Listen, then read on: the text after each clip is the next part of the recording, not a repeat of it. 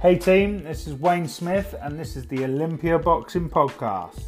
Hope you're all good and uh, all enjoying yourself, and uh, the isolation's been kind to you, and uh, everyone's slowly starting to get back together. So this week got a great guest.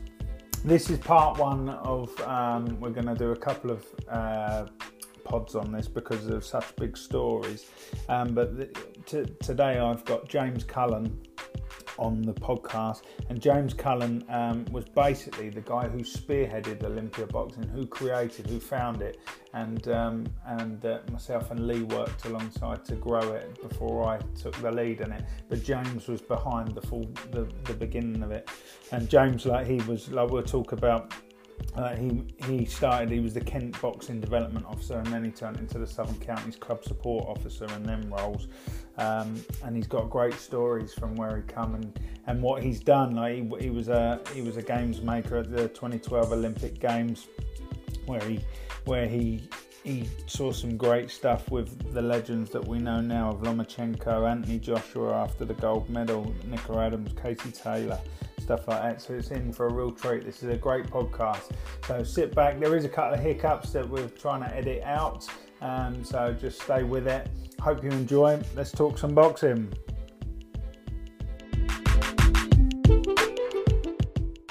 Hey James, how you doing? Yeah, good Wayne. Yeah, how's it going? Good, not bad, mate, not bad. I was just listening there. There was a little bit of fuzziness, but it's uh, it's all it's all disappeared. Good stuff. We're all connected then, mate. How are you? Is everything good? Yeah, spot on, mate. Yeah, great. Yeah, yeah. just enjoying lockdown. You know, enjoying lockdown. How's the family? How are you all coping? Yeah, yeah. Climbing the walls, mate. You know what I mean? And got a bit of cabin fever. Yeah, Hannah's I understand. Hannah's like 36 weeks pregnant now, so pretty uncomfortable, mate. But uh, yeah, yeah, and um, yeah. Uh, yeah, so it's good fun, mate, with a three-year-old toddler and a 36-year-old pregnant wife. Like you know what I mean? That's yeah. it. That's why you're getting up so early to do all your training, isn't it? Yeah, precisely. a bit of me time, you know what I mean? That's it. Yeah. How's your training been going? I've been following it. It's doing all uh, right, haven't you? Trying my best, mate. Honest to God, like I I scared myself the other week. I weighed in on Sunday a few weeks ago, yeah. and uh, I think I came in at 13 stone seven. I think oh. it was oh. something like 87 kilo. And to put that in perspective, when I boxed, uh, when I boxed, I, I weighed in at like 70, 73. Yeah, 70. So, mate, yeah. it, it, scared me, like, you know what I mean? I just thought, this is ridiculous now. I've got to do something. Um, never been that heavy in my life. So I'd, uh, love yeah, to, I'd love to be 89 kilos. it's all relative, mate. It's all relative. Yeah. You know what I mean? Your yeah, big bones, mate. Your big bones. Yeah, mate. that's what they say. Yeah, yeah. Just got a heavy fridge, mate. That's what it is. well, it is at the beginning of the week. Hey? Yeah, no, good, good. Yeah, it's been all right. Um, I've I've got right into the um cycling at the minute. Like this week, I've done. I've done 35 miles up to today. Tomorrow, um, to, I'm having day off. I done 10 miles last night. I'm having today off because my legs were a bit tender. And I'm going to go around Bewl Water tomorrow, oh, which is 13 miles. Oh, I've not done it. We we walked we walked a bit of it with Frank the dog. Um, a few years back, but I'd only, I've only ever been there once in my life, so I'm going to go up there tomorrow and ride around it because it's um, nice ride, so everyone tells me. So I'm going to go and give it ride, a go. Yeah. Good distance, yeah. So yeah, it's 13 yeah. miles, I think, isn't it? Something like that, or maybe I think that's mm. K. I think it might be 13K. I think so. Oh, was it? Oh, yeah, okay, Hannah done a bit of marathon training around there actually. Yeah, yeah, yeah. Ah, yeah, good. that's right. Yeah, yeah. When she and you walked with the in-laws, that's right. Yeah. I remember that. yeah, that's it. She caught you up. No, good stuff. No, I remember that. So, um, no, good, mate. It's brilliant to get you on, though. It's brilliant to get you on on the podcast, and uh, we can talk about how everything how everything started, as uh, you were at the forefront of of where we are now with Olympia. So um, it's going to be this is going to be a great little chat, and for the for the audience that have been following all our work and that, um, it's going to be great to hear from from you, so they get to know you a bit as well. So if we start with, um, like, if you want to tell everyone who you are and what your background is, and then we'll go from there, and then we'll go into your roles and stuff that you've done. Yeah, yeah, great. Um, so uh, I am a former um, boxing development officer for Kent. Um, I am a former club support officer for Southern Counties. So when I began those roles, I used to work for what was then the ABA, which mm-hmm. um, uh, some young people listening might not know, uh, is now called England Boxing. Um, so when I left that role, it was called England Boxing, and the kind of transition happened when I when I was there. So uh, yeah, so so uh, you know that that was my former role. I started that role 2011. Uh, worked for ABA England Boxing for three years, and then I worked for Kent Sport uh, for the year after that. Yeah, uh, and then yeah, and then go and then moved in like that, wasn't it? So you you're originally from the Wirral, aren't you? Up in Liverpool, up, up in Merseyside, didn't you? Yeah, that's right. Yeah, so my, my kind of boxing journey began really in a, a little club called West Wirral, um, which was uh, yeah, it was basically just a, a glorified shed, really. Um, yeah, and uh, yeah, I, I probably stepped into that gym when I was about twelve years old, I think. Um, and I was so into sport, like when I was a kid, uh, probably like a lot of people who are listening, like I just wanted to do everything. So, you know, boxing was something that my dad had done, and so I wanted to get involved. So I went down. To... Oh, did your dad box? I never know that. Did yeah, he, box, he boxed. He? Yeah, he boxed. Yeah, and um, so I, I kind of, I, I, kind of wanted to do it, you know, and I kind of got into it, West Wirral, which you yeah. know holds a special place in my heart. Really, that club. Mm-hmm. Um, and that was when I was, yeah, it was about twelve, and I, I think I just trained really, Wayne. To be honest with you, I love the fitness. I love the feel of the gym. I love the smell of it and the yeah the stink of it. You know what I mean, and everything that went yeah. with it really. But I'm missing that right now. I bet you are. People said to me, "Yeah." People said to me, "What are you missing?" I said, "Funny, strangely enough, right? If someone that hasn't really got no sense of smell, I always smell the gym. I can always smell the gym, and I'm kind of missing it at the minute." It's true, isn't it? It's true. It's true. It's so true, and you can't you can't recreate that anywhere else either. No. You know I mean? Like just the no. just the smell of your hands when you take the old gloves off and that, you know what I mean? And yeah. everything about it, you know, and just you know, yeah, there's something about it. I think with St Mary's as well, like it's very similar in that respect because it was, you know, it was the old concrete floor and you get condensation up the walls. And... Yeah. So yeah, so West Wirral was like the first place it all began for me, but I, I was never committed enough to box to actually compete. Is it still open now? Is it's still, still I believe so. Yeah, I believe so. Mm. I, I, I, believe so. Very small club, mate. Very small club. Is that um, is it not the is that that club that Masha Dodd come from? No, that was Burke and Adventure. So, he's from yeah. So so so the guys that I had boxing around me at the time, West Wirral. Um, uh, there was a lad called McDonald, Nicky McDonald. You may you may not know him, um, but he was mm. on for uh, well, he was he was at England and GB till he broke his thumb before the Commonwealth Games. I think that was around, oof, I don't know, around about 2002, I think it was. Mm. Um, and he uh, he went off the rails a bit. He dropped off, and then when I moved from West Wirral to Vauxhall ABC, uh, Vauxhall Motors, which is now mm. which is now Wirral Community uh, ABC. Ah, yeah, right. That's the one um, I was thinking of. So yes, yeah, so so you had a good few boxers coming out of uh, what was Vauxhall, such as, for example, Paul Butler. So he was, a, he, Butler, he a few yeah. years younger than me.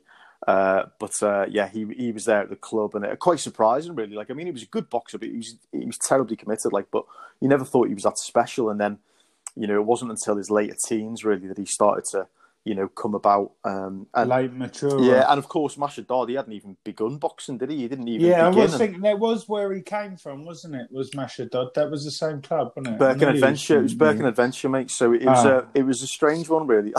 the only reason why I know Masha Dodd is because. Uh, I have got a mate of a mate, really, who uh, used to deal yeah. drugs with him. oh,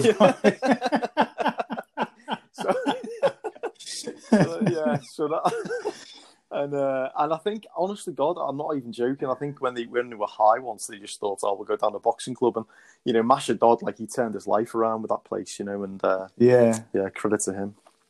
No, good. On He's always good to watch. He's entertainment value. I mean, that's for sure. He is. Yeah, yeah. That's it. So you, um, how did you end up in Kent? Yeah, brilliant. Yes, so I was working as a personal trainer uh, up in Liverpool, and I was working at uh, David Lloyd in Speke at the time, okay. and uh, a place called Speke in Liverpool, which is uh, you, we nickname it Costa del Speke. Um, yeah, because it's uh, it's about as far away from Costa del Sol as you can probably get. Um, it's, it's, it's, a it's a it's a rough place, mate. You know what I mean? And um, yeah. I was working there at the time as a personal trainer, and um, and I, I was literally just just scanning online, and I came across this UK sport website, and God Almighty, Wayne. Honestly, it was like um, it was like a bolt of lightning just hit me, mate. It was it opened my eyes. I never even knew jobs like that existed. Do you know what I mean? I, I Yeah. you know, not Yeah. many people did, and and suddenly I had this thing. It was like boxing development officer. And I thought boxing development officer. I thought. I looked at the, the, the job spec and I thought, this is like my dream job. It's honest to God, it was like someone Mm. had just written down my dream job. And and Yeah. then the fact that it was in Kent, I didn't really care, mate. I didn't know anybody in Kent. I'd never been there in my life. Do you know what I mean? And I, it just didn't. I didn't care. I, I had to go for it. So I applied, and I gave it everything I had, mate. I, I mean, I didn't really have any credentials for it, to be honest, other than the fact that I'd done a little bit of amateur boxing in clubs, and that I was a personal trainer, and uh, you know what I mean. That was it, really. Anyway, I got an interview in Kent, and that was the end of 2010. And I'll never forget the first interview I was supposed to have. Uh, was a um, a terrible snowstorm, and, and Kent. I've never seen snow like I have in Kent. I don't know what it is with Kent, but God Almighty, when you get snow, it's ridiculous. Anyway, I, Yeah, couldn't, I couldn't yeah. get there. I couldn't get there. Like obviously others could, you know, because they were local. But anyway, all the Mm. travel was off, so I was I was absolutely devastated. I thought it would never happen. Anyway, so I managed to get this one interview be, literally before Christmas 2010. And then on the 19th of December, I'll never forget, I got this phone call, mate, and uh, from the ABA, and it said, "Yeah, we'd like to offer you a position." And uh, honest to God, mate, I uh, had the best Christmas ever. it was, Yeah, oh, was, yeah, it, it was awesome. awesome. It was a dream come true, and I, didn't have a clue what I was getting myself in for. Was it Ron that was it Ron that interviewed you as well? No, Ron. Ron was no was nowhere near the picture at that point. Uh, no, Oh, no, no. okay. So back in the day, you had uh, Paul King, who, as it happens, was a Scouser, um, who was chief executive, Yeah, and uh, people have lots of stories about Paul King. yeah, I've heard a few. so Paul, Paul King was chief executive, uh, uh, chief executive at the time, and a lady called Rebecca uh, was um, basically managing the ship. So uh, yeah. but it, it, yeah, it was it was just an amazing time, really, and, and to this day, I'm incredibly privileged to have held that role. Um, it was the first of its kind; it never never happened before. And Mm, so yeah, that's right. so yeah. I packed all my bags, mate. I drove down to Kent. Uh, didn't have a clue what I was getting myself in for. Um, never been there before. Didn't know anybody. Uh, me and Hannah, uh, my missus, my now wife, uh, drove down there to look for a place to live. Uh, we looked. First place we looked was Ashford. Bloody hell, mate! And uh, honest God, I, I think I was looking at places like four hundred pound rent. You know what I mean? Uh, a month, Mm. and uh, that was an eye opener. So yeah. so I, I retreated to uh, to Maidstone area, um, yeah. and it was a funny thing because I pulled up outside um, Simon Miller. Don't know if you know it, mate. It's an estate agency Yeah. in Kent. Yeah, Simon Miller. Yeah. I pulled up outside uh, Simon Miller to collect the keys from a new flat, and um, I had a uh, I had a black van at the time, so I just pulled up this black van outside the, the estate agents, went in to collect the keys, sign all the papers and stuff, and he was asking me a few questions at the time in the estate agents, and he said, um, he said, so what is it you do for a living? I said, um, I'm a boxing development officer.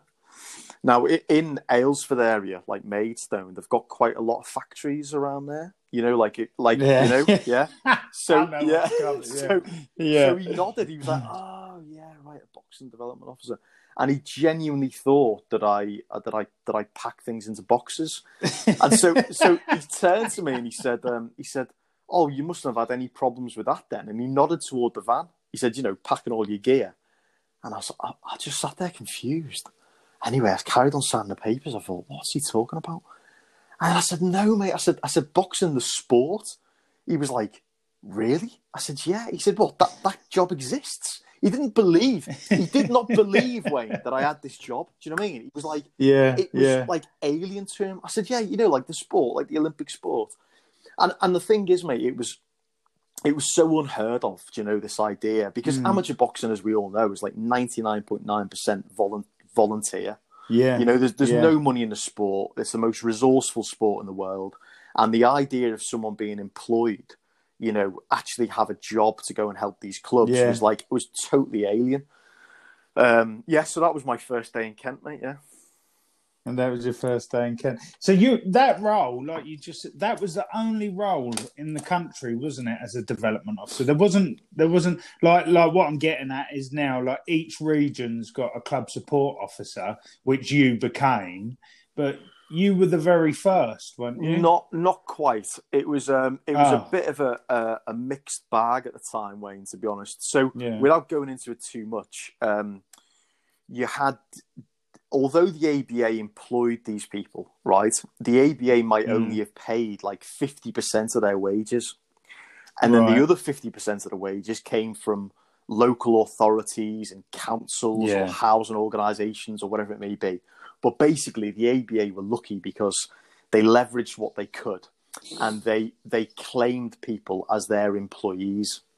And and so what you had at, at the time was a very it, it was like a patchwork quilt basically.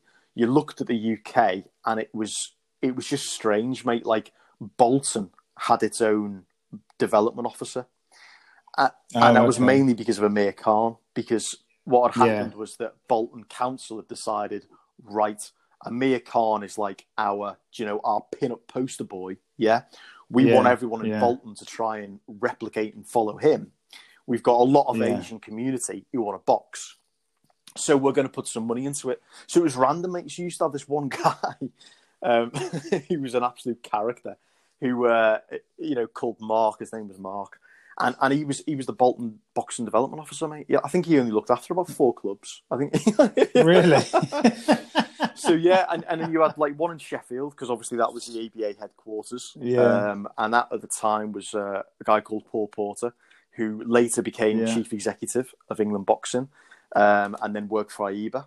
A very special guy. he's gone to cycling now. He has, yeah, up in up in Scotland, cycling, yeah, yeah, yeah. But he's a Yeah. he is a legend, Paul Porter. He's a very special guy. So yeah, he was Sheffield uh, development officer at the time, um, and then later went to Bradford, and he opened up uh, Bradford Police uh, College. oh, okay. yeah, so yeah. yeah, The club, yeah, the college. that's yeah. it. Um, so yeah, mate, yeah. So it was a patchwork quilt, like really. It was very random, but uh, uh, I was the first one in the Southern Counties. Yeah. Yeah, you were the first one there. So what did what did you what was your role basically? What did what did it what did it consist of? What did you have to do for the club? Yeah, so so very simply, when I first went into the role, 2011, people probably remember this because it was a year before the Olympic Games. Yeah, so it Yeah. was it was a very exciting time for for all of us, really. But um, boxing wasn't really on the map. It, it- you know, not until uh, we won those medals, really. Um, Yeah. So it was very simple, really. We had this plan. It was um, it was grow, sustain, excel. Okay, so growth Mhm. participation, that was the big thing. You know, basically, the way that I was measured in that role was how many people are boxing in Kent. That's it. Okay. Yeah. So it, and that didn't really matter whether or not that was in a club or in a college or in a school or in a, in a, a youth centre. It didn't really matter. Um, it, it just mattered that when Sport England made random phone calls across the country and someone picked up the phone and they were between the ages of 14 and 25, when Sport England asked them what you do in terms of sport, if they said boxing, that was a tick in a box. Yeah. So, so it, it, you know that was the grow element, and then the idea of the sustain element was basically okay. How are you going to keep those people in the sport? You know, so if you've gone with a pack of pads and gloves into a youth centre, you've given loads of kids like a load of boxing, and they've loved it. What are you going to do then? So the idea was, how are you going to get them to a local club? Yeah, uh, and so that was my job. So how are you going to filter those into into a local club? Mm. and then and then have them you know stay in the sport and then in terms of excel i mean that that was probably the least amount that that i was involved in um Yeah. because excel obviously as we all know in boxing kind of looks after itself do you know what i mean there's not an awful lot you can do Yeah. like uh you know especially back then because there wasn't the kind of talent pathways that we have now um you know back in 2011 which should surprise people because it wasn't that long ago but you know, it was very simple. Uh, you know, England scouts would come and watch the semi-finals and the finals of every championship, and that was pretty much it. Do you know what I mean? And, and if you weren't there, you know, yeah. you never, go got look looking. in Yeah, really, right. and, and and that was because there was so few. There was the resources were so thin on the ground. You Yeah. had basically two coaches, one in the north and one in the south, who were trying to look after the the excel part, you know, the elite part of England of England Yeah. boxing, really. No, cool. Oh, excellent. So, and what? Did, so, the, at the time you were in Kent, so I can't, uh, there's 30 clubs in Kent, Yeah. isn't there?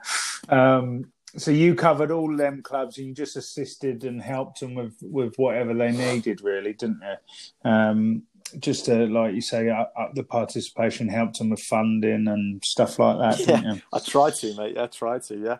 Tried you to, know, I tried mean, it- to. You know, it is Kent holds a very special place, you know, in my heart. Really, it was um, Yeah, those days were, you know, were, were just fantastic. Really, I it was a real big privilege. I used to drive around the county and, and meet with, well, I met with every club. Do you know what I mean? And um, I'd meet with them Yeah. as often as I could, and and then I'd just try my best to to help them. Yeah, well, there's, the, the people like the old, the old, so the old school, as they say it, but people that were around when you were around still ask about you today, how are you doing, and everything like that, because they know I keep in contact with you and that. So they often ask, like, oh, "Have you spoken to James lately? How's he doing?" and stuff like that.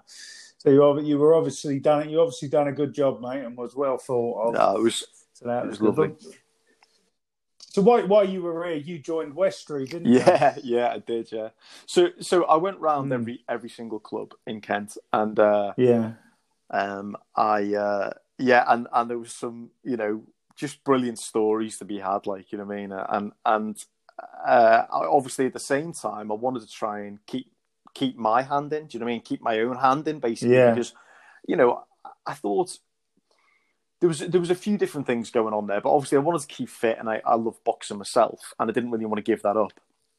At the same time, as well, like I, I wanted to sort of try and gain a mutual respect. Do you know what I mean? Like I, I, you know, I'd never, I'd never ever be, you know, asking anyone to do something that I wasn't prepared to do myself. Do you know what I mean? That's, you know, Yeah. and and that's a big thing, really. And I think a lot of the empathy, you know, uh, for me to be able to go into a boxing club and really get a feel for what they're going through and you know what they need.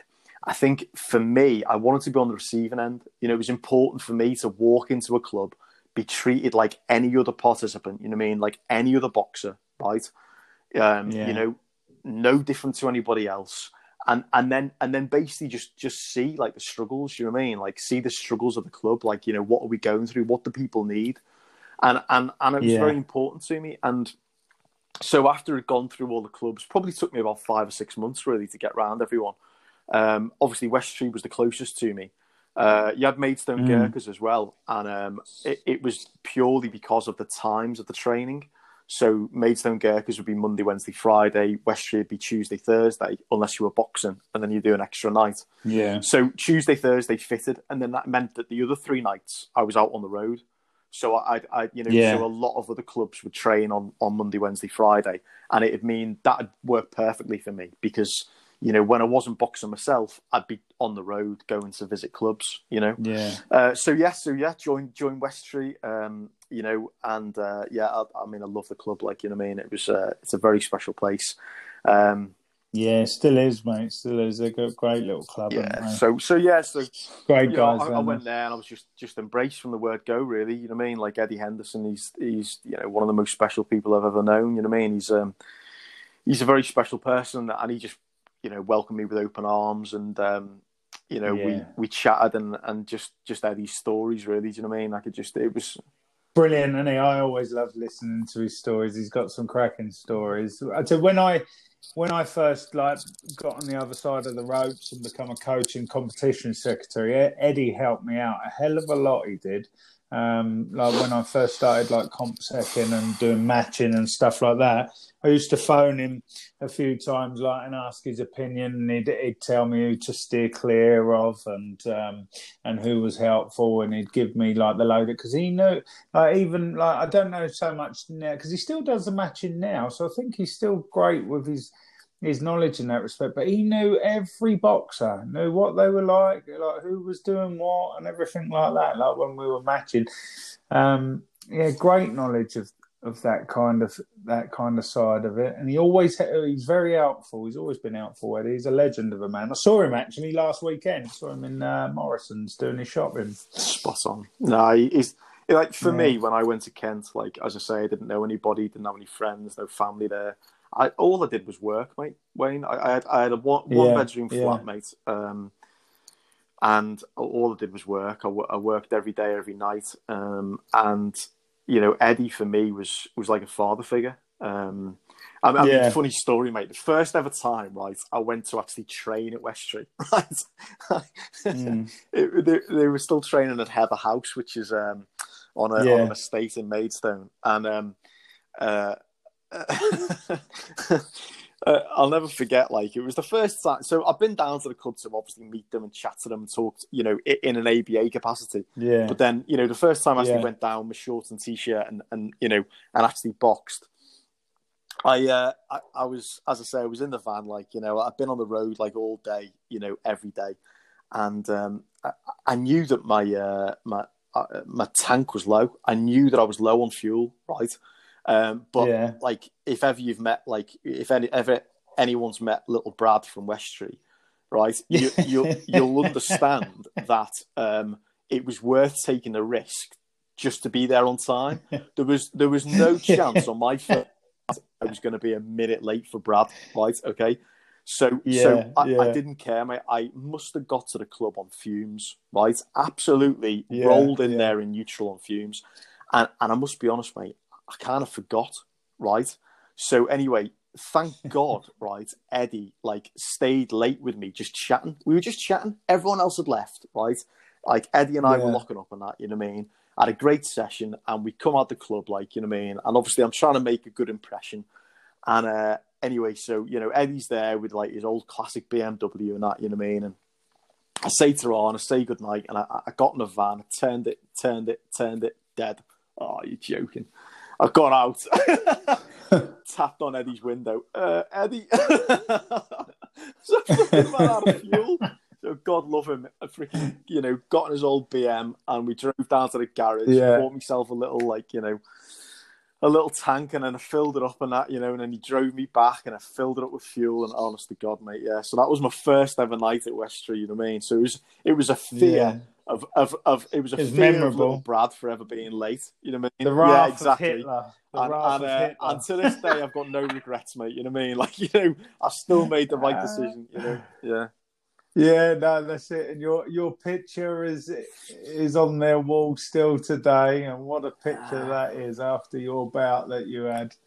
Like the uh, you look like you've been in a car crash, hadn't you? But you. Do you know what? It's, it's you know, you know. I, I don't think anyone's ever won a fight and looked so bad. Do you know what I mean? Like I, I it looked like it. It looked like it defended with my face. Do you know what I mean? Like, you know I mean?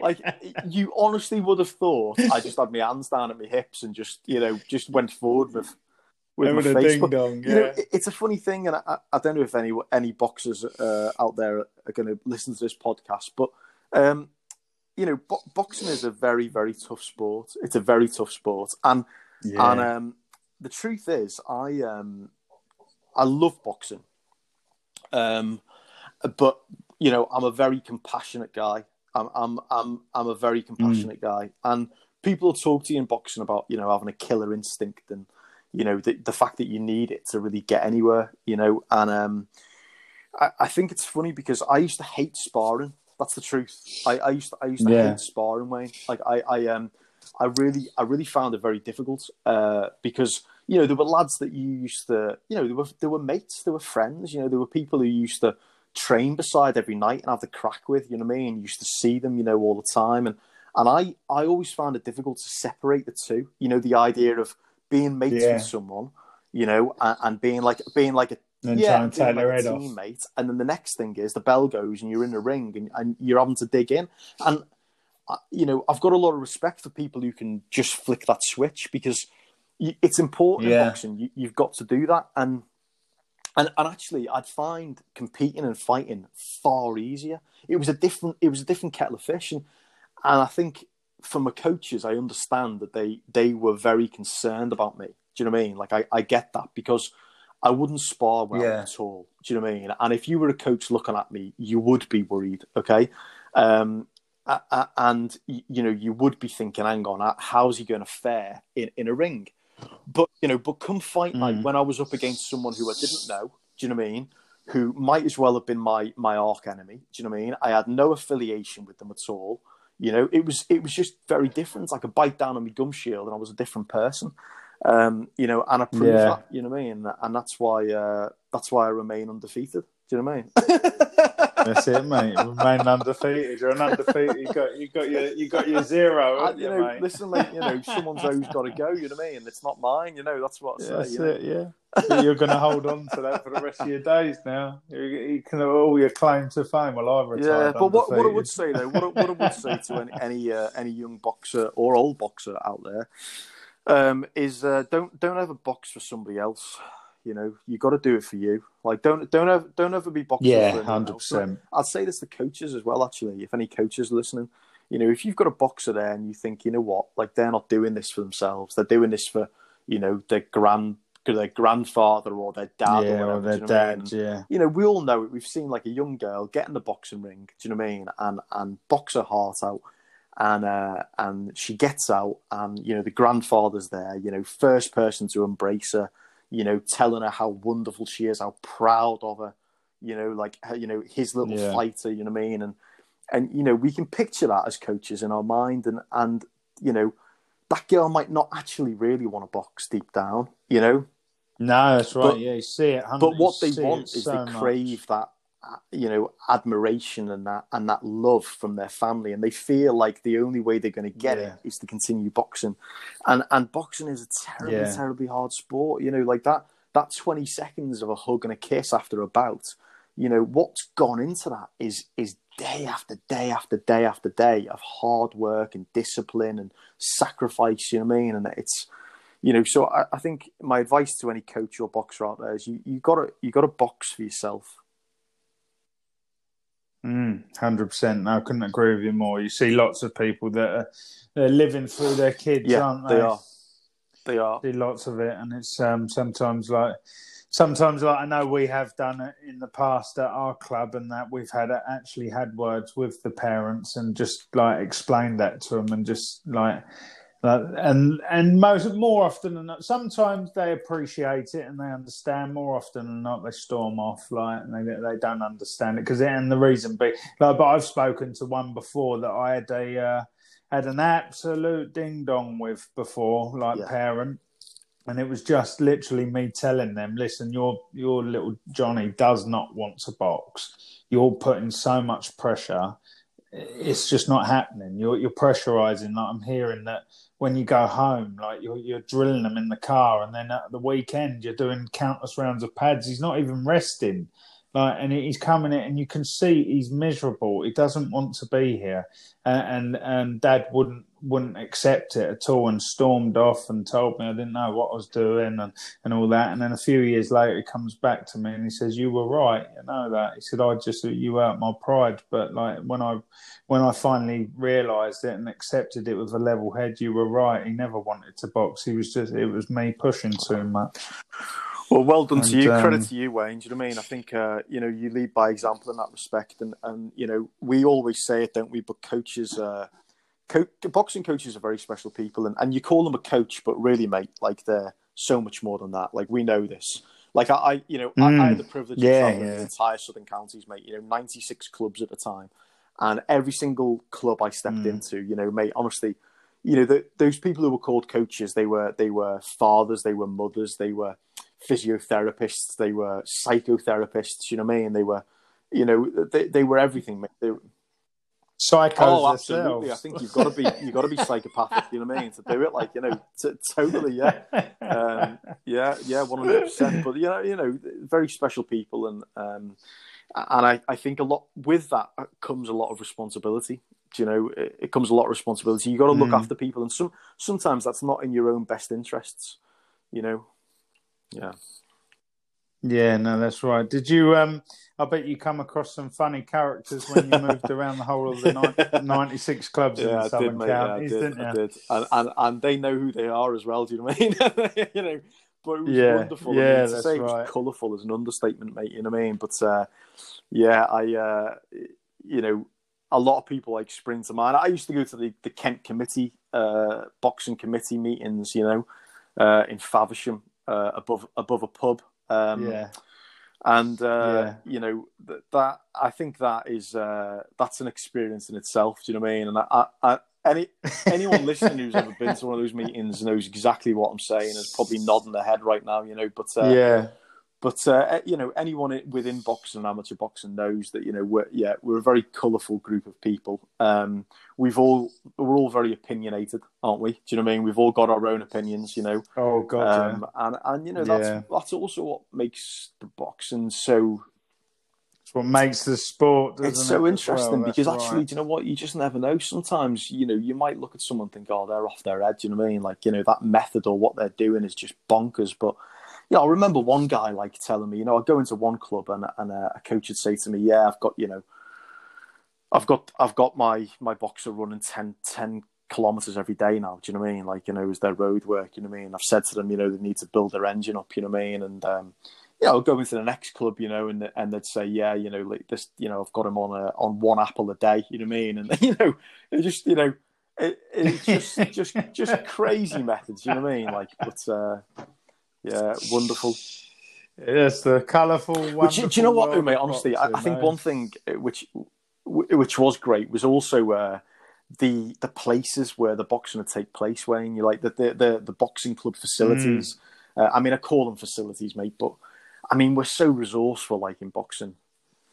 just sheds, aren't they? After I think some of my favourite ones, mate, they? was um, I think I think my, my favourite that stands out was uh, one of the clubs that Michael Seymour used to have in uh, Herne Bay, right? Uh, oh, um, okay, yeah, It was uh, it was an old uh, gaming uh, um, arcade.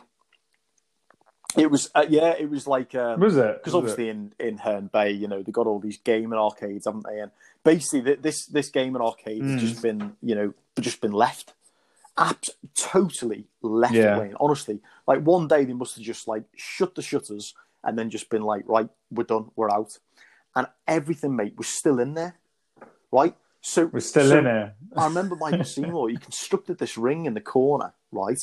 And you know the ceiling was so low, he could only have some of a few of his boxers get in the ring. You know what I mean? Like the seniors couldn't even box in the ring. Yeah, And then, and then you know the old Yeah, booths yeah. you used to go to to get your, your coins, your tokens, and your change. It was there, right in the middle of the bloody boxing gym. This like it was like. You know that really tacky, like gold-looking, made out of plastic, but it's gold-looking booths. You know, with like the, the tinted glass and the Yeah. sliding doors. It was there, mate, right Yeah, in the middle. yeah, it was it was bizarre, and it was right on the front of Herne Bay. It was it was crazy, and then um and then he, he, he later moved from that place to uh, above a rowing club, Herne Bay Rowing Club. So he used to have these like um these like rowing boats like lined up like along the one side of the freaking boxing gym. You know, he used to clear it out every night, and he used to have like a little amazing, Hon- it? honestly, Isn't it amazing what like what some coaches do for the community? Like, so I talk, I've spoken to a few on the podcast actually. That still to this day, there's still lots of clubs that set up and take down every night. Like, take put their ring up, put their bags up, take it down, put it away. Like, still just hiring out community Yeah, centre halls and 100%. stuff like that, just to just to get the kids boxing. And some of them are producing champions as well. So it shows that it's it's just a bit of initiative and um, it's not about all fancy mirrors and fancy bags and the latest equipment it's it's about the love for the game the knowledge of getting the lo- knowledge and the hard work of of everything and just putting it all to work One isn't hundred it? percent, mate. I mean, you, you look at um, you know, you take Aaron Pritchard for example, um, and uh, Mm. his club, and I don't, I don't know if it's still in the same place, but uh, you know, I think that was one of the uh, the most like derelict clubs at the time. Um, was it, is it Moneyfields? Is that is that what it's Yeah. called? And it's a, yeah, uh, Moneyfield, yeah. I don't know if Aaron still has anything to do with the club or not. He's still the he's still the Southern Counties um, secretary, but I'm not sure if he's still yeah, active no, but I mean, you know, not. when his when his Aaron was still amateur boxing at the time, and, and they were right by this leisure Mm. centre, but it, it was a shed, mate. It was a it was a shed outside the leisure centre, and it was um it was a tin roof. Oh, and, okay. Um, in a lot of uh, uh, you know, there were very few boxes you could actually skip, you know, because of, because of the low ceiling. yeah. Uh, mate, it was leaking, it was It stinking, it was ceiling, there was damp up the walls, mate. You know what I mean? It was, you know, and in in winter, mate, it must have been brutal. Um, Well, it's in like the barn. Tenterden's, wasn't it? Tenterden before they moved to where they Yeah, are. They were yeah. in a cowshed, weren't they? It was huge. literally a cow cowshed. I remember. I remember going there as a judge to do a show, and I was sitting there with me with my coat on. It was freezing. It was literally in a cowshed. But like they- produce some good boxers, and they've got a good little club. Like they've got a good gym now. They've got a good, nice little gym in yeah, Tenterden and so, they, Street. so they deserve to as well. Like you know what I Mm. mean? Like you know they worked hard there, and you know, Yeah. the, the guys Worked like hard, didn't they? Bob and that, Yeah. you know what I mean? Like you know, but Ten, Tenterden, you know that that barn was massive. It was absolutely huge, huge yeah, barn. huge, It was huge. it, was crazy, wasn't it? Absolutely It was, um, but yeah, it's just amazing, like how Mm. resourceful ev- everyone is, and um, you know where the just, just to do a bit, of of boxing. yeah, yeah. So, uh, so it was just an absolute privilege, really. Um, you know, to go around those clubs and meet people and and kind of help out, you know, however I could. Um, you know, it could have been anything. I'll tell you one thing. Oh, this one one place I've got to tell you actually. One of my other favourites was. Um, have you ever been on the Isle of Wight to box? No. No, uh, no, So- no, no, not no. I've So been there Isle of once Wight, in my life. I think. uh, I I think it's Darren, the guy's name. Forgive me, I've forgotten the name of the club actually. Um, but not no, Newport, think is it? Um, but uh, anyway, No. they're they're uh, they're in a church.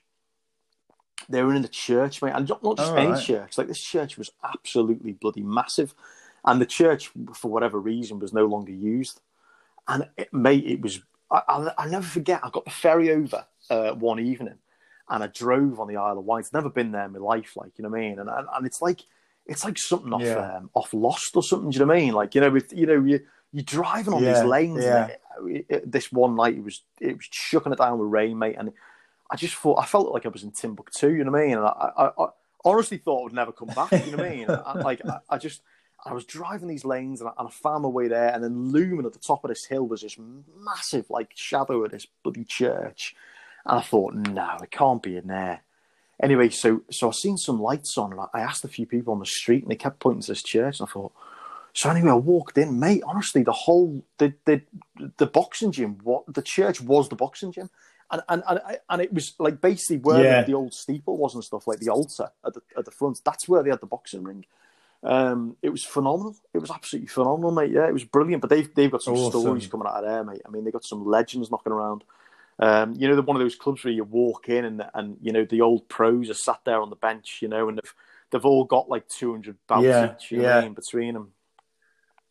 Yeah, I was sitting there talking like a barber Brilliant shop. place, brilliant place. but if anyone ever gets to go the Isle of Wight, like you know, then uh, yeah, do it.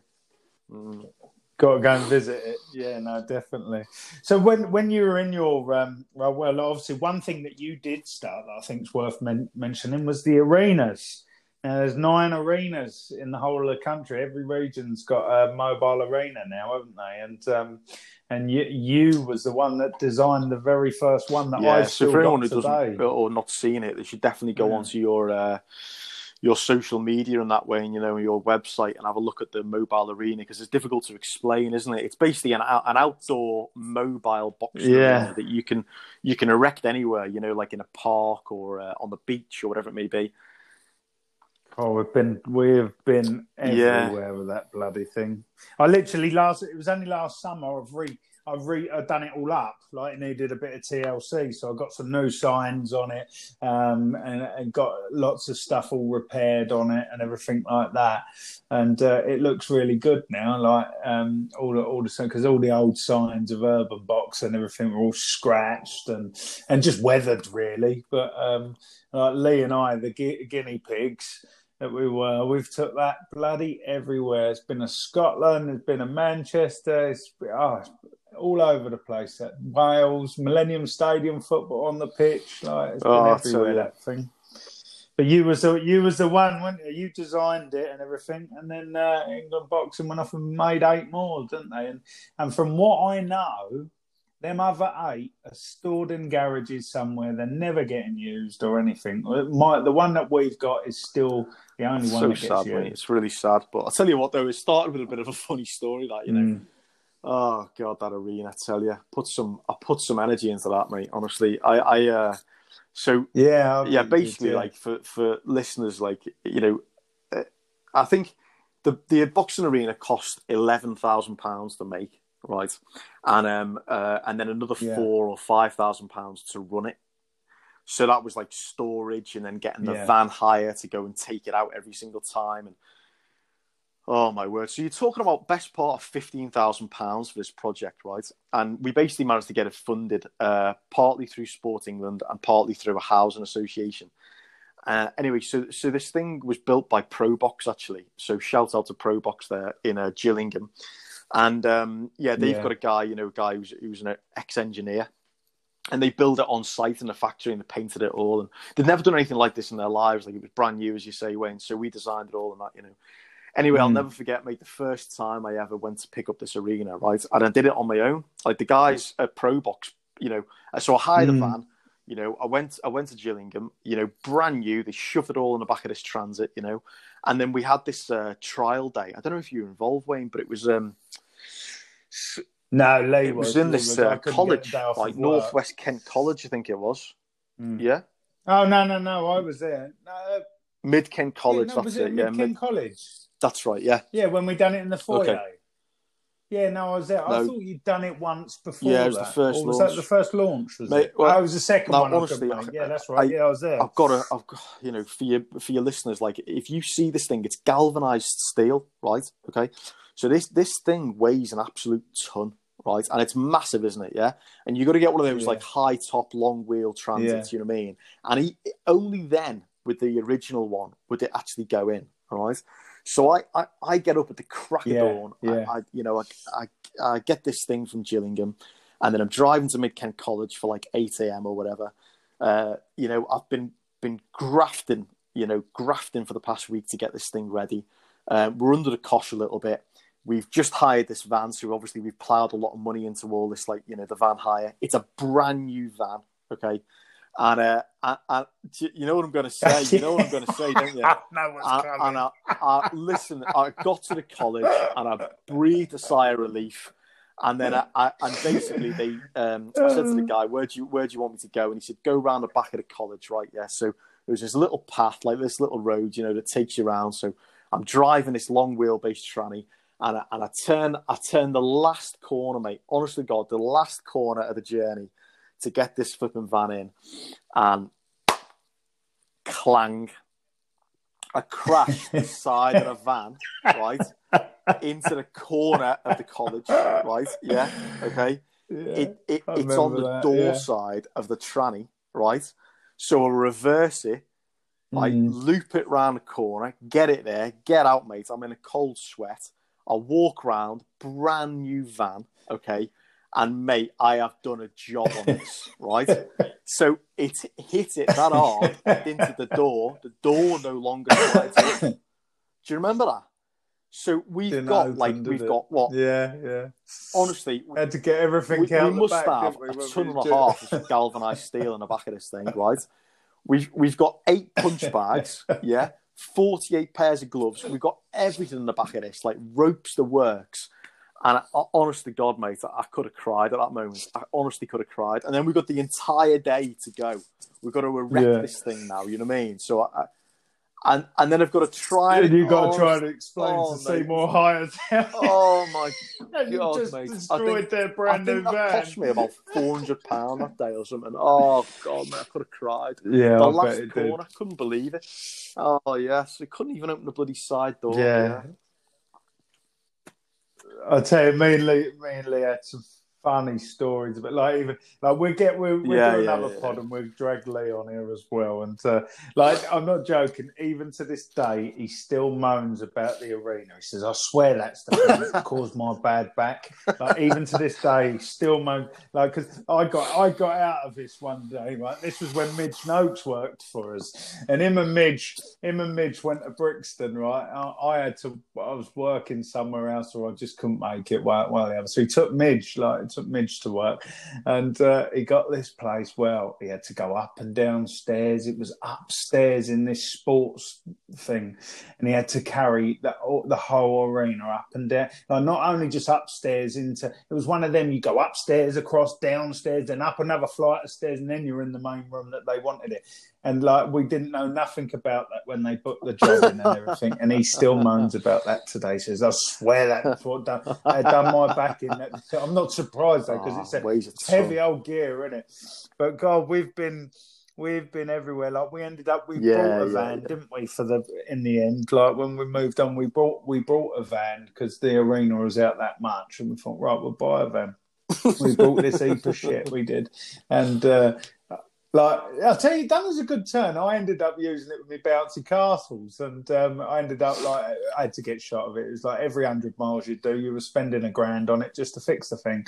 But the um, God, did we have something? Like, I remember when we ah, funny one that stands out is we went Yeah. we went to Cardiff, and we were, it was one of the jobs on the on the Millennium Stadium, and uh, and it was just that it was that around that time when the craze was with the buckets of water over your head, and then people were filming you. The ice bucket challenge, that was it. Well, Lee said, "Let's do something different" because he'd been nominated by everyone at his club, and uh, it was like we'd just been out for dinner. Right? I'm not joking. It was in Wales. It was pissing hard. It was cold, and. Uh, and we're down by the Premier Inn. He's gone, look at that puddle. He said, drop me off here, go and turn around and drive through that puddle. That's going to be my ice bucket challenge. I went, all right, yeah, no worries. Like there's, I thought, I thought you're having it. You're absolutely having it. Don't uh, like. He, he gave me this opportunity. Well, I went turned round this van. Right, I must have hit this puddle doing seventy mile an hour. It was like a typhoon. It went over the top of it. We got the whole thing on camera. It was the best thing. Like I think he still got it. It was so funny. he literally got back in the van. Like he thought he was going to get a little bit wet. I covered him. Like this whole puddle, just like it was just like this huge typhoon of wave. You couldn't even see him. Like I, th- he, he went. I didn't think you'd go that fast. I said, "You don't ever give someone that opportunity." then we got back, got back to the got back to the hotel. I mean, he, he like because he didn't think about it. Like he only had one pair of trainers with him to work with. They were drenched by the mornings. Everything's so fun.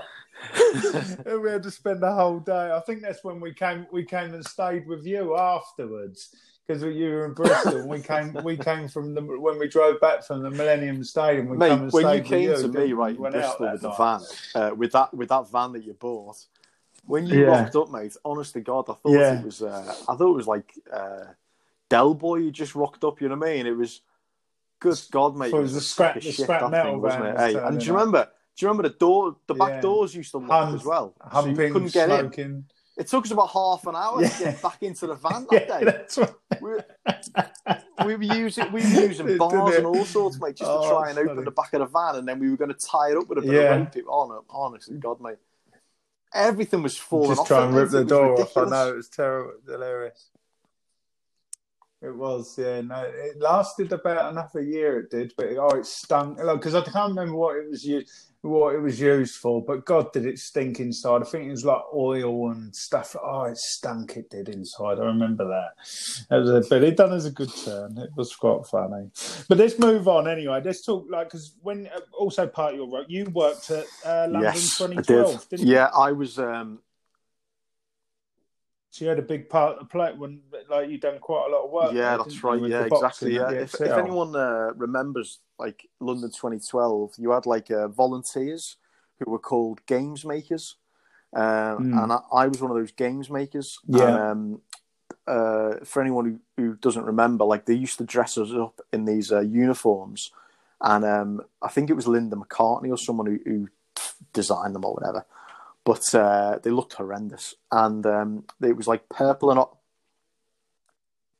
Yeah, we've got a, we've got a picture of it on the wall at the club because Jerome and Dan Woolwich done the yeah, um, that's flag right. Yeah, yeah, exactly. Yeah, no, we look like Oompa Loompas. Like they, like they're like uh, purple and orange, like you know, Yeah. with, like these beige trousers. It was absolutely ridiculous, Yeah. mate. Yeah. So, um, but yeah, no, I worked at the, uh, London 2012. I was on the boxing information team, which basically meant that in the Olympic Village, where all the athletes stayed, I would uh, sit at a desk, and all of the boxing teams, when they Mm. uh, when they arrived, they'd come to us, and we'd obviously give them information about like the bus times to training or the bus times to competition, how to get around, um, staying on Yeah. site and things in the athletes' village. And then, if there were any updates to be had, you know, any changes or whatever it may be, then again they'd come back to the desk, like you know, um, what, whatever they needed, really. So uh, it was it was fantastic. It was an absolute privilege. Yeah. It was a joy. Um, you know, it, it was you know, it was yeah, it was one of the highlights. Like I think you know, in my in my career, really.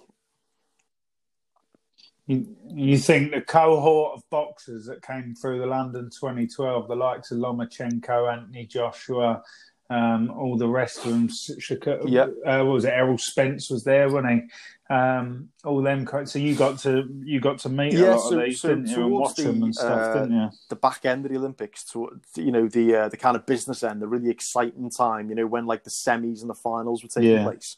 I uh, I got shifted from the athletes' village Yeah. into the ExCeL Arena, um, and I'd be uh, uh, in the Mhm. warm up area. So I'd uh, basically be in like a little Yeah. channel between the changing rooms and the warm up areas, um, and uh, that was yeah that was Yeah. you know for for a boxing enthusiast mate someone who boxes I mean it was a dream like you know so I mean even now as you say Wayne like at the time you didn't realize like you didn't quite realize the greatness you you were The greatness. but no, history was didn't. happening right no, there it was in that you. room. and um you know like you had the Cuban team and, and Yeah, you know, so the Cuban team, like the, the, the you know, the truth is, like the stereotypes are, are true. Like they, they, they would just walk in nonchalant. You know, the Cuban team. You'd always know when they arrive. Like you know, what I mean, they'd always come in in their blue Yeah. trackies and that. You know, and and obviously they, they were one of the biggest teams, so you know they they bring a lot of people with them. And um, it was weird because the changing room area was tiny, really. You know, you'd have this lovely warm up area. It was beautiful. It was Mm. like it was custom made. Like so, each so you'd have a red and blue changing area, right? And you'd have in each one you'd have like a, a huge amount of space. You'd have a lovely uh, ring, probably two rings actually. You'd have um, every single different type of punch bag around the outside. You have loads of floor space. You have anything you need. You have sofa, big screen, uh, drinks fridge, everything, mate. It was beautiful. And um, and the Cubans, for whatever reason, was it? barely ever used that actual warm up area. They they do their pads in the changing rooms. Really? So the changing rooms were like, you know what I mean? It was like a box room, you know what I mean? But they they do the pads in the changing rooms. yeah, So Yeah. it, it it was funny really because like you know you'd always say to Cuba like you you always be knocking on the door Cuba Cuba Cuba you know you're ready you're ready you're ready everyone else is like lining up queuing ready to go you'd always have to chase after Cuba where bloody Cuba do you know what I mean like you know Yeah. the, the boxers on you know and and they'd be like yeah yeah don't worry about it don't worry about it it was like manana manana and you'd always We'll say get like there. are you ready Yeah. and, I just look at you like Cuba Cuba are always ready. They wouldn't e- honestly We Wayne Wayne they wouldn't even have a sweat on, mate. You know what I mean? They'd be like they'd be like we're always ready, and it, and it was Really? so relaxed, mate. It was beautiful, and then and then to see the difference, like you know, obviously Eastern Europeans and stuff. So I, I'll tell you the story about Lomachenko. So, um, so so Lomachenko obviously was coached by his dad at the time. Yeah, so he was boxing for Ukraine, and they were, you know, they were drilled. Mm-hmm. And when when Loma used to walk in the building, like you know, what I mean, like you know, us guys who who knew about boxing, do you know what I mean? Like we we just fall silent, mate. You know what I mean? He was. Yeah, you knew he was, and and you knew you, you know, who he was, greatness. didn't and, and, and anyway, I, I'll never forget. Like I, I just used to watch him Mm. uh, warm up, and um, before his final bout, right? So his, his final bout, most important bout possibly of his career, certainly to that point. Um, you know, he was going obviously for his second Olympic gold, wasn't he? And um, uh, uh, or first was it? Um, and um, It was a second that yeah, So yeah. it, was, yeah, it was his second, wasn't it? He done Beijing, didn't he? Yeah, he done. He didn't yeah, do yeah. Rio, did he? So, He so, done so it. he, he done it Beijing. In fact, I watched him in? Beijing. Actually, I was there. Yeah, but that's another story. So, uh, yeah, London 2012. So he was there with his dad, like, he's in the warm up area, and you can literally see, mate. I can walk from the blue changes, have a little look, and then I'll walk to the red and see his opponent. You know, and and uh, I'll never forget, like his opponent's doing the Yeah. normal stuff, like you'd imagine. He's in the ring. He's got like, you know, his, his coach has got him on the pads and that, you know. And then you walk over to Lomachenko, and his his dad's got no pads at all. All he's got is just a white towel, just stand standard white towel, mate. That you you know he probably picked up off the side, and um, all he's doing Yeah. is just whipping the towel in uh, in like an X shape, you know, in diagonals, right? Okay, and then windmilling it, you know, Yeah. um, sort of helicopter style, really, at Lomachenko. And all Lomachenko is doing is he's just Yeah. on his toes, in and out, yeah, slipping, yeah, rolling, and, and then using footwork to basically just avoid his, his dad whipping the towel at him. And and and that, you know, honestly, mate, it was, it was beautiful Yeah. to watch. And that was basically his warm up. And he'd do that for like, say, a minute at a time. And then they both sit down very quietly beside each other, really, really calm. And then every now and again, his dad might say a couple of words to him. And then, and then that was it, mate. And then they get back up, and then and that was it. you know they yeah. do the same drill again, and and then they walk out.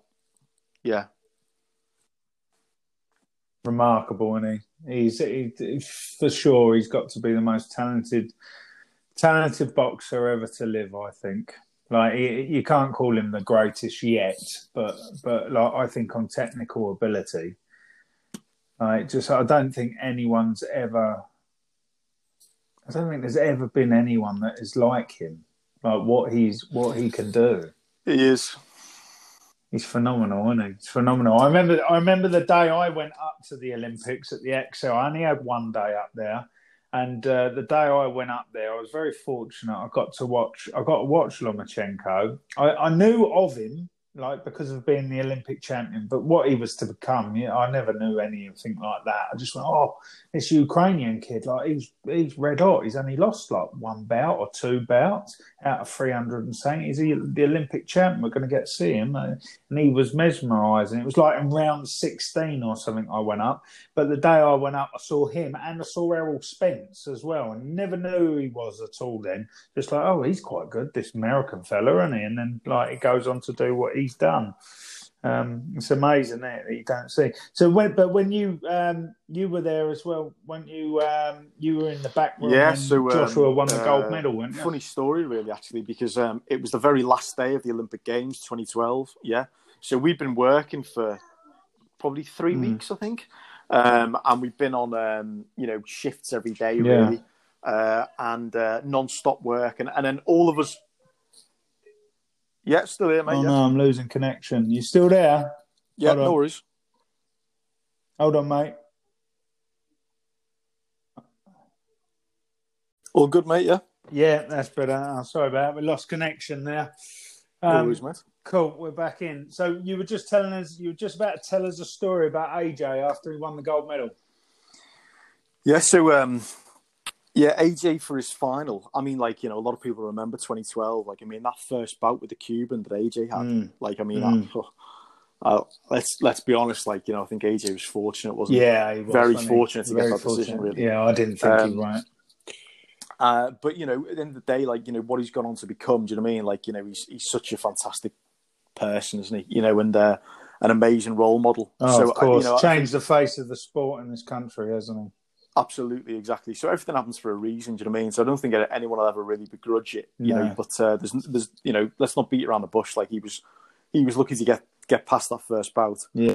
Um, and then you know, but but then of course you know he, he you know he grew and grew and grew into into the the tournament really. And uh, so yeah, before his um, final bout, uh, I watched him warm up, and he was with uh, Paul Walmsley um, uh, in the in the, the warm up area, and he was just doing very simple stuff. Do you know what I mean? Like it was just um, double jab backhand. Do you know what I mean? Double jab backhand. You know, just moving around the ring like not, nothing fancy at all. Just really For the stuff. Olympic final. Imagine that, eh? God.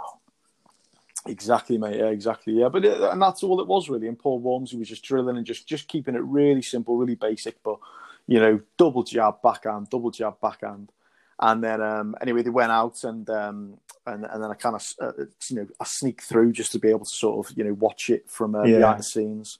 Uh, and then he won the bout, obviously, and uh, I was you know back in the warm up area then when he walked from the ring after winning the bout Yeah. uh, into the changes, and um, a few of us were just kind of milling about or whatever. And uh, I just approached him and I just said, you know, congratulations, mate. You know what I mean? And uh, yeah, he just shook my hand, gave me a hug. You know what I mean? And um, I mean, he, he's just such a gracious guy, like wonderful, wonderful guy. Just lights up a room, you know. And um, yeah. Yeah. uh, yeah, it was very, you know, it was very special, really. And then we just kind of hung around with him. It's probably only about, I don't know, half a dozen of us really in this warm up area. Just hung around until, um, you know, we was called out for the medal ceremony. Um, Yeah. And because this was the last bout, you know, obviously they, they just had to set up the medals then, the the, the podium and stuff uh, in the ring uh, for him to come back out. So um, so that was very rare. You know, obviously most boxers they sort of go away and get themselves changed and stuff. You know, but he had to sort of like uh, stay there, and um, yeah, it was amazing. But the truth is, Wayne, like we'd all gone out the night before. Oh, really? Uh, yeah, I'd been out all night, mate. I was absolutely rotten that day, and um, uh, basically we'd gone to this casino because it, it was the end of the Olympics. Like we Yeah. all volunteered and stuff for the for the few weeks, and uh, it was our last hurrah, really. And um, yeah, so we ended up in this casino, and it uh, and it was crazy, mate. It was um, it was full of athletes, uh, and it was like the, the fifth or sixth floor, you know, um, uh, in Westfield Shopping Centre. yeah. And Yeah. uh, anyway, yeah, so we, you know, we were all, uh, let's say, we were all a little bit worse for wear, like you know, and, it, and obviously being a casino, mate, you went on till all hours. Yeah. And uh, Paddy Barnes was in there um, playing, uh, playing the casino um, with uh, with what's his face, uh, who's his mate, who's pro Conlan? now. Yeah, Conlan. Yeah, yeah, yeah. So yeah, Michael Conlan, Paddy Barnes were in there, and I'll never forget like one of my uh, volun- volunteer mates. Um, he, he went for a piss and uh, Conlan walked in as he was having a piss. And Really? he asked him for a selfie, so he got a selfie in the toilets with uh, Michael Conlan. it's quite funny, but uh, you know they they were they were good lads. Like they were good crack. And actually, do you know what? Like you know, obviously Conlan, you know, had a um, a very memorable uh, uh, 2016, didn't he? Really, um, you know, when he uh, when Yeah, he kicked off. yeah. But, but back then, mate, he was very uh, he was quite shy, really. Um, Mm. Paddy Barnes was the opposite, mate. You know what I mean? He was he was an absolute thug. Like he was. Uh, Was he? Was yeah, he? Was mate, he? you He's just the athletes- retired, isn't he? Uh, Just, yeah, he he just has, hung mate, them yeah. up, he? he, he used to walk around the athletes' village, mate. Honestly, he was the first person you'd hear. He'd be, you know, Really? he was like he's just a little scally one, you know what I mean? And, he- and he never really grew up. And he just he'd be hanging off his balcony, mate, and throwing water bombs at people and all sorts. You know what I mean? Like he's like elite athletes, you know what I mean? Walking around like Usain Bolt walking, So- walking through the athletes' village, and there was Yeah. Paddy Barnes on his balcony, like fucking naked, Yeah. throwing bloody water bombs, like you know. And uh, he was off his head. And anyway, that Sounds like Billy Joe Saunders because they used to say the same about him, didn't they? Like, yeah, he was, he was a naughty lad when he was very Yeah. naughty. Yeah, but you know, it, it, it was it was an amazing time, and as I say, I was I was a bit rotten really that day. I mean, we we ended up in the casino with the uh, the Dutch hockey team who'd won a silver Oh, really? medal, and they were all wearing their medals. And, and no word of a lie, mate, they all let us wear their medals. So we were all Did they? walking around this casino with like silver Olympic medals on. Do you know what I mean? It was um, it was bizarre, mate. But you know, the, the, I ended up staying at a hotel like uh, that night, and then, as I say, we all got to the ExCeL the next day, and um, it was a wonderful time, mate. Absolutely wonderful time, and that that was the end. That was the very end of the Olympic Games. It was the very last medal to be won was Anthony Yeah. Joshua's, you know, and it Yeah. was so fitting, really, you know, and and it just revolutionised boxing overnight. Yeah, Um, same as like with Nicola Adams, wasn't it? That's what that's what today's female boxing's all about. Was because of her, wasn't it? Her and Katie Taylor. That's right, absolutely, and and you know that that bout between Katie Taylor and Natasha Jonas, you know, was um, was incredible. You know, at the Wasn't the Arena. final, was it? It wasn't. No, no, it wasn't. No. um, no, No. it wasn't. Um, but uh, they measured the decibels, didn't they? And they they proved that it was the loudest bout of the entire Olympic Games. Really? Um, was it really? yeah, because all the Irish managed to get uh, tickets. Yeah. Um, and um, and then obviously all the Scousers, you know. Uh, so uh, yeah, it was it was a ridiculous amount of noise, um, which is just amazing, isn't it? I mean, Katie Yeah. Taylor, mate, like she, God, she's the most humble boxer I think I've ever met. I mean, she was sat there in the warm up area after winning the gold medal with her dad, and they were just sat there like just chilling out, like you know, the pair of them. They, they couldn't have been more humble. Like she, No, she was, she was almost right. embarrassed when you when you walked up to congratulate her. You know what I mean? Like she was, you know, Yeah, she was that shy. Like it, she's she's a wonderful person, mate. You know, yeah, she's gone on to do great things, isn't she? I, I, I like watching her as well. She's not just like she's bloody entertaining. I think she'd bash up half the men as well. yeah. I agree. I agree. She's very She strong, so- and she's very oh, strong. strong, brilliant. Like, but entertainment value. There's no like qualms about it. There's no like sit back picking the shot. It's like it's all action, isn't it? Like she's a very good boxer, but but because she can have a fight as well. It's um it's entertaining to see. So no, what a good time then. So did you get to meet the uh the scandalous Doctor Wu there? Yes, I did, mate. Yeah, yes. So um, So again, people might not remember this. It was uh, very forgettable. But um, after London uh, 2012 Olympic Games, uh, AIBA, who was the International Mm. Amateur Boxing Association, they decided that they'd try and um, they wanted to try and bridge the gap between amateur and professional. So Yeah. they wanted to try and be everything in boxing, basically. Uh, they wanted wanted to take over the world, didn't he? they the way they wanted to take over the world, and the guy who ran it, a Korean guy, um, it, I think he's now he's now being um, uh, He's in court. he's in he? court. He's- yeah, he's being yeah. done for a lot of bad things, and um, he was I think he was a, I think he was a billionaire. We're losing in his own- connection again. Are you mate? Yeah, Hey, yeah, good mate. All, all good. third time lucky. Yeah, yeah, we'll do it, mate. Yeah, we'll do it. Yeah, yeah. I don't know, but the, on. yeah, so AIBA wanted to take over the world with boxing, and they they came up with this concept called World Series of Boxing, Mm, um, WSB, and yeah. the idea was that that it was bridging the gap. It was it, at at the time it was revolutionary because it was going to allow uh, amateurs to box live. So no vests, no head guards, three threes, or even at the time actually I think we did five threes.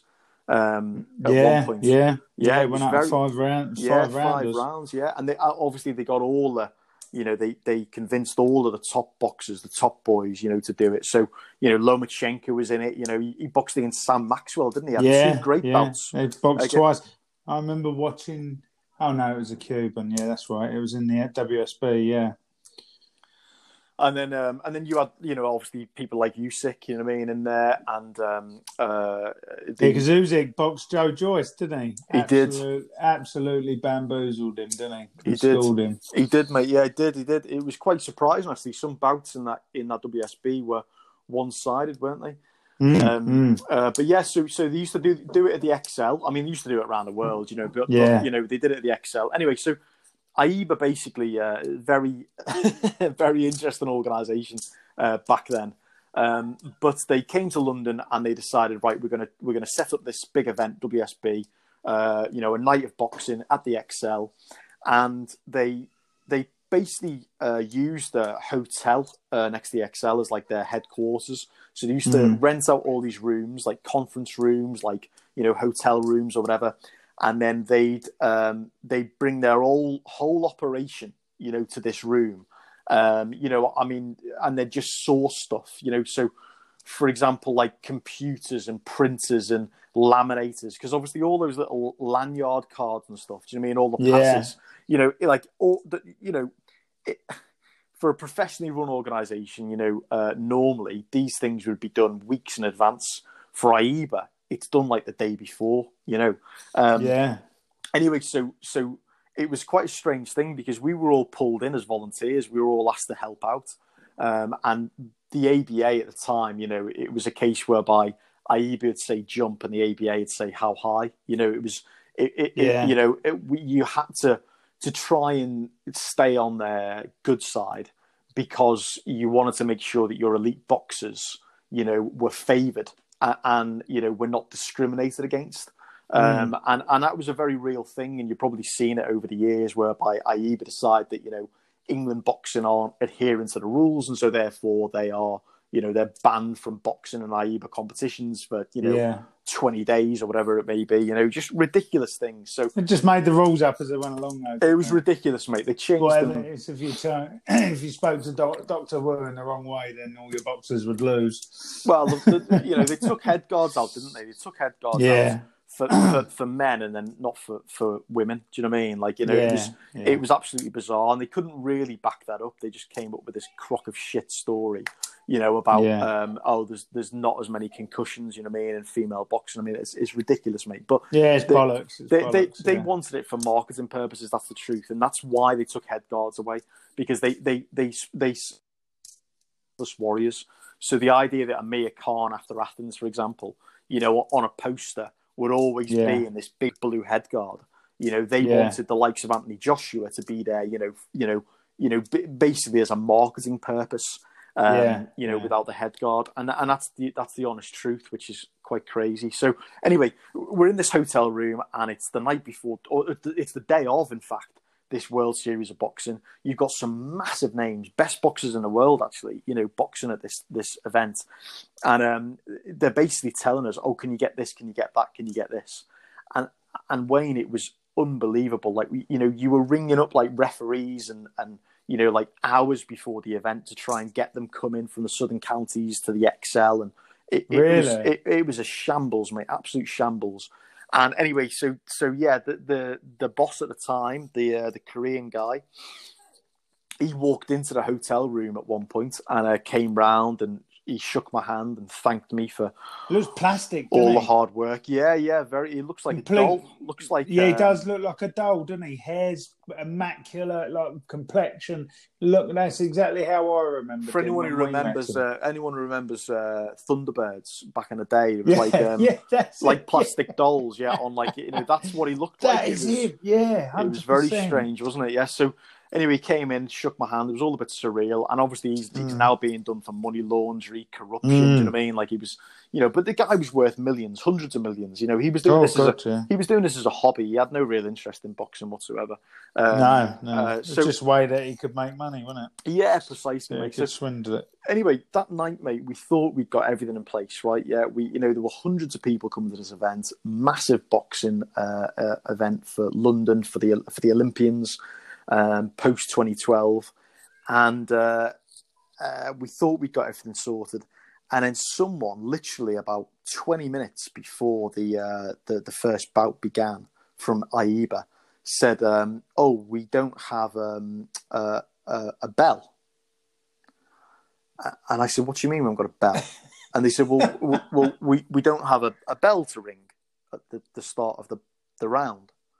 And I was like, "You don't have a you don't have a bell?" And they, they were like, "No, could, could you get us one?" And I was like, 20 minutes before the first bout." I said, "I said no." I said, "No, I haven't got a chance of doing that." So, no word of a lie, mate. Right? I had to run over to the hotel. Okay Mm. that we were staying at, which was about 200 meters away from the ExCeL, run into the restaurant area, right, into the kitchens and say, listen, mate, can I borrow a spoon and a bowl, right? So, I, on, right, so WSB, no word of a lie, Lomachenko's boxing, right? And I've gone into this kitchen and I've got a metal bowl, right? And I've got a metal spoon and I've ran back and I've given it to this AIBA referee and said, there's your ring bell. Yeah, And, uh, and honestly, hell. all the way through WSB. I wish I could capture it now on video, mate. If I can find it, mate, I'll send it to you. And he's there, Really mate. He's there smashing a bowl, mate. You know what I mean, with a spoon. Unbelievable. And and, and this guy They, who ran they, the, they, guy, they corrupt they corrupt and take as much money out of the sport as they possibly can to swindle it into their pockets, but yet they forget to bloody buy a bell. for me, mate, that is the epitome of it. That was the epitome Yeah. of AIBA back back then. You know, Yeah, it, it, yeah. it was you know it was terrible for boxing, and and we're still living really, mate, in in the wake of all that. Yeah, because- no, we are, we you are. know, yeah, that's why, like with the Olympics, they've been banned, haven't they? The Olympic, uh, the Olympic Committee, like, thank God for them. Like, they they saw sense not to kick boxing out of the Olympics, and they took over the, the they've taken over the whole management of the Olympics for boxing, hasn't it?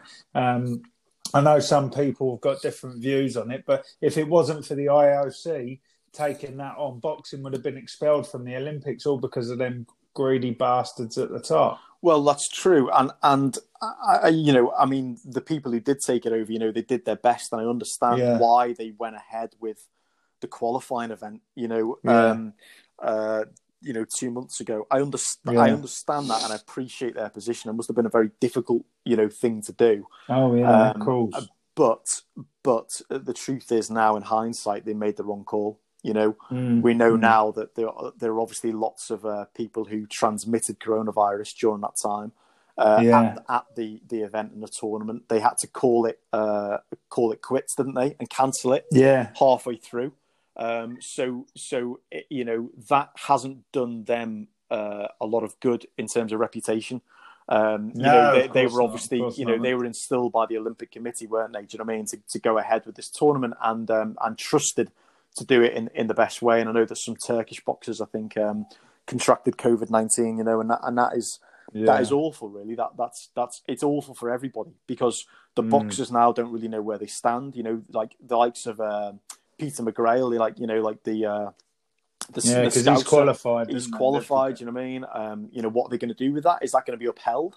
Is it going to be upheld yeah. for like the best part of eighteen months? I mean, can you imagine yeah, that? I mean, it's going to be a long he, time. Yeah. He might not even make weight. Do you know what I mean? Next no, year, do you know right. what I mean? So you know, it, you know what's going to happen there. And then for those guys who didn't box, I mean, what have they got a ticket to another qualifying event? It's it's it's so difficult, mate. You know, and and for those poor boxers, obviously, who went and probably fell ill uh, maybe didn't box their best. You know, are, are, they now written off? You know, it's it's uh, it's a very difficult difficult position, hard mate. Grounds, you know, yeah. it is hard grounds, mate. Yeah, and these are these are people's lives as well, mate. You know what I mean? I think for you know everyone's everyone's got got it got it tough in different ways at the moment. I think with coronavirus, but I. I think for for young boxers, you know, it's unprecedented. No one's ever had to go through all this, like mentally and emotionally, and um, what's going to happen? You know, a lot of these guys are going to be forced to turn pro. You know, when this when they come out of this, you know, because of yeah, that's right. Like even know? Frazer Clarke, he's been talking about it, hasn't he? Because obviously he's been, I think he's been on four. What's he been on four cycles of Olympic cycles now, or something like that? Mm. I think it's like three or four cycles he's done, and now he's obviously it's his turn.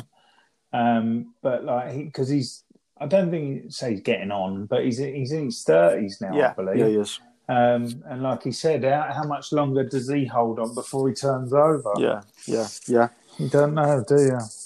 No, mate, you it's, don't. Um, no, it's um, it's a, it's a strange time. Hopefully, we come out of it quite quite quickly. Well, quicker than it's going to be a while yet, but hopefully there's an Olympic Games next year. But we don't know yet, do we? No. So, mate, listen, listen. Um, to, to to close this on a, on a more upbeat note, yeah, and a more positive note. You know, I mean, um, you know, uh, uh, Olympia boxing now, you know, as it stands, mate, is uh, is yeah. is doing great things, and um, you know, I know that you'll probably never say this, uh, but you know, but I will. Um, you know, and a lot of that is credit to you, Wayne. Do you know what I mean? And it, it's all it's all credit to you, mate. Um, and uh, the birth of, of Olympia boxing, um, uh, in a nutshell, came about in 2011. Um, yeah, and now it's grown. Now here we are in 2012, which is phenomenal, really. Um, and you've developed it into a bit of an empire, really, mate. You know, it's um, it's a charity organisation. You know, it's um, it's doing fantastic things. It's, you know, it's it, it's employing people, um, uh, but most importantly, you know, it's taken boxing uh, to young people, you know, in communities that otherwise wouldn't have boxing. Um, and mm. it's it's reaching um, places that uh, would otherwise be without um, positive role models. They'd be without uh, physical activity. You know, uh, across the board, mate. You know, it's it's done wonderful things. And so I think f- for me, really, I, I just want to be able to, you know, give a big shout out to you, mate, and um, uh, and say well done, mate. You know what I mean? Credit to, to you and everything you're doing, mate. Well done. Thank you very much, mate. Thank you. Yeah, no, and thank thank you for. I think we'll have to do another part too, and we'll talk about the birth of Olympia because we've been going about an hour and uh, about hour and a half, I think. So um, I think we're due, I think we'd be better off doing a part two and where we can talk about where Olympia started and uh, like the Kent educational boxing and the thought process behind it. I think that'd be a good one, and maybe we can even get Lee and Louisa on at the same time. Yeah, definitely, mate. Definitely, yeah. We, we definitely need a part two, and I think. Um, yeah. I think also as well it'd be good to do like a, a bit of a coaching one as well. Maybe talk about you know yeah. um, talk about experiences in coaching. Um, you know, and maybe we could talk about my time at Fight for Peace in London. Do you know? Yeah, and, uh, that's right. Yeah, you know, and, yeah. and bringing a few boxes in. Yeah, didn't even think Yeah. about that. Actually, you done that after Kent Sport. Was was that after Kent Sport or before Kent Sport? Uh, yeah, it was after Kent Sport. Yeah, After yeah. Kent Sport, you went to fight for peace. That's right, and then you ended. Then you moved back to Bristol, Yeah, didn't you? I know you were in Bristol at the time, weren't you? Because you were you were you were you were travelling. That's right. Yeah, yeah. I was staying in? London Bloody maybe hell. for a couple of nights a week, and then I was I was Yeah. traveling back. Yeah, but we could talk about that. We could talk about Brazil as well. Uh, So I went over to Brazil. Uh, Yeah. fight for peace. Um, at the end of uh, 2014, uh, November 2014, um, Mm. and uh, uh, so I um, I coached some boxers in the favelas. Uh, of Rio de Janeiro, and uh, and actually I witnessed a shootout as well uh, in the favela. Wow. So we could talk a bit about that maybe next time. Um, Yeah. uh, and, and also as well, uh, Mexico. Uh, so I, I boxed in Mexico when I was 18, so I had a bout in Mexico. So we could maybe talk about a bit of a, you know, a bit of Mexican boxing. Do you know what I mean? And uh, we could Let's talk about that, talk about mate. Styles. Yeah, talk about styles. But yeah, I think what I want to leave you on, mate, is um, my dream fight. Yeah, okay. If I, I you know, I, I know you've been doing a lot, mate, on the Facebook lately. Yeah. Um, yeah. So my, my dream fight that I that I'm a, I really think could have happened and should have happened. yeah. You know, and you, you you know you can debate this with me, but I would love to have seen Canelo, Andre Ward.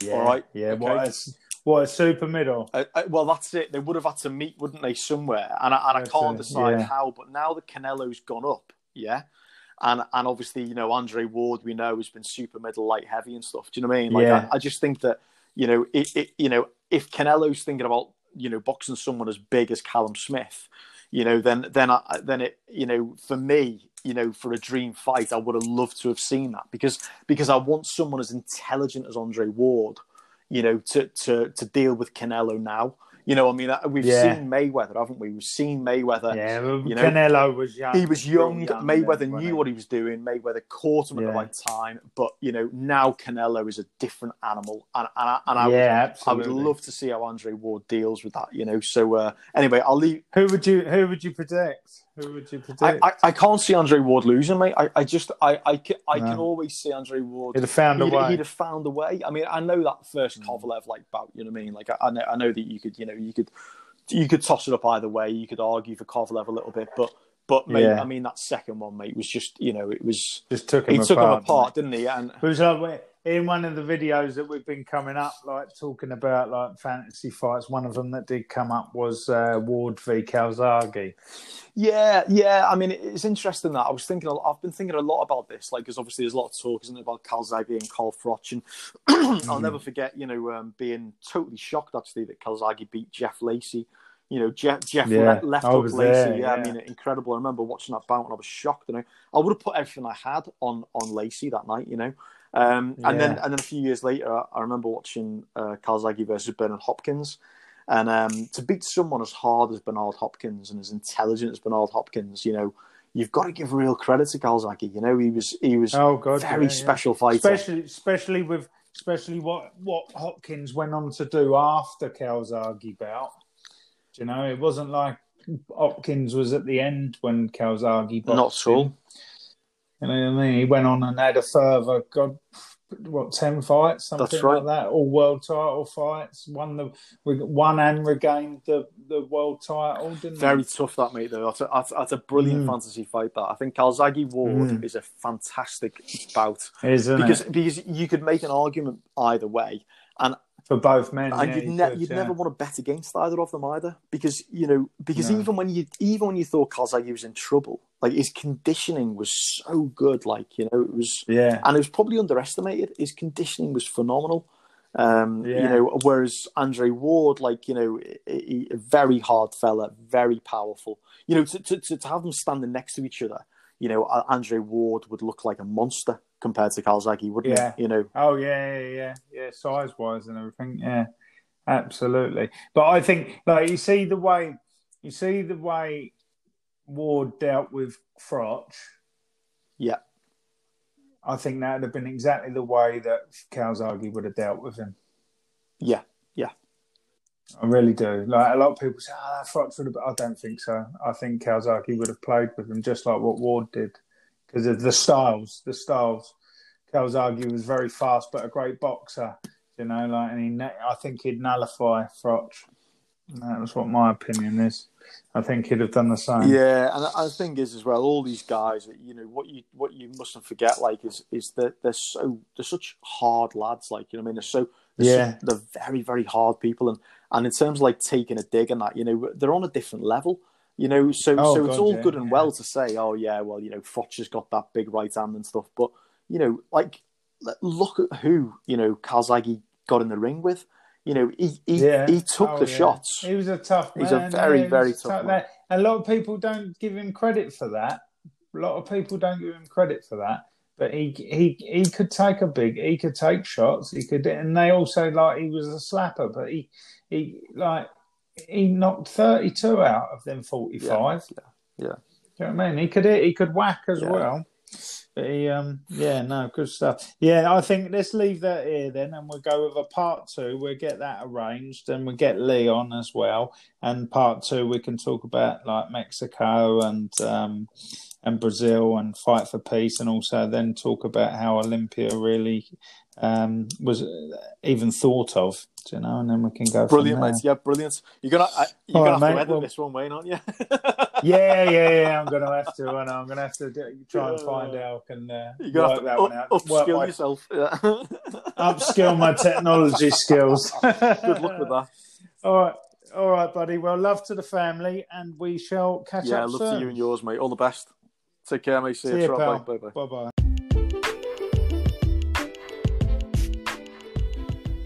So there you go, team. Hope you enjoyed that. I think that was a, it was a great pod. I know it's a little bit longer than usual, and we will come back with part two, and we'll talk about Olympia um, and how we started. Because obviously we didn't really get there because we were talking too much about other great stuff about behind the scenes and that. that. The stories about the Olympics are amazing. I've had often had good chats with James and. Um, uh, about that and you think like what we see today in the media of how big these superstars were they were just normal kids like back then just competing in the sport that they loved like Lomachenko and AJ and stuff like that what experiences James has had is unbelievable in the sport of boxing so guys if you would like to follow what we do our website is www.olympiaboxing.co.uk. We're on Facebook, we have our page and community groups, uh, Olympia Boxing CIC. Our Twitter and Instagram is at Olympia Boxing. If you could do us the great honour of rating and reviewing this podcast, this will enable our podcast to get out to a wider audience, and then we can um, we can talk more boxing with people, and people can benefit from us. We're always looking for more guests. If uh, if you'd like to come on talk about your club, or you're a teacher want to talk about boxing in schools, or you're a boxer wanting to tell your story, please get in contact because we are lining up some new guests and uh, like tell everyone's story and let's talk some boxing. All right, guys, we'll see you next week. Have a good week. Ta-da.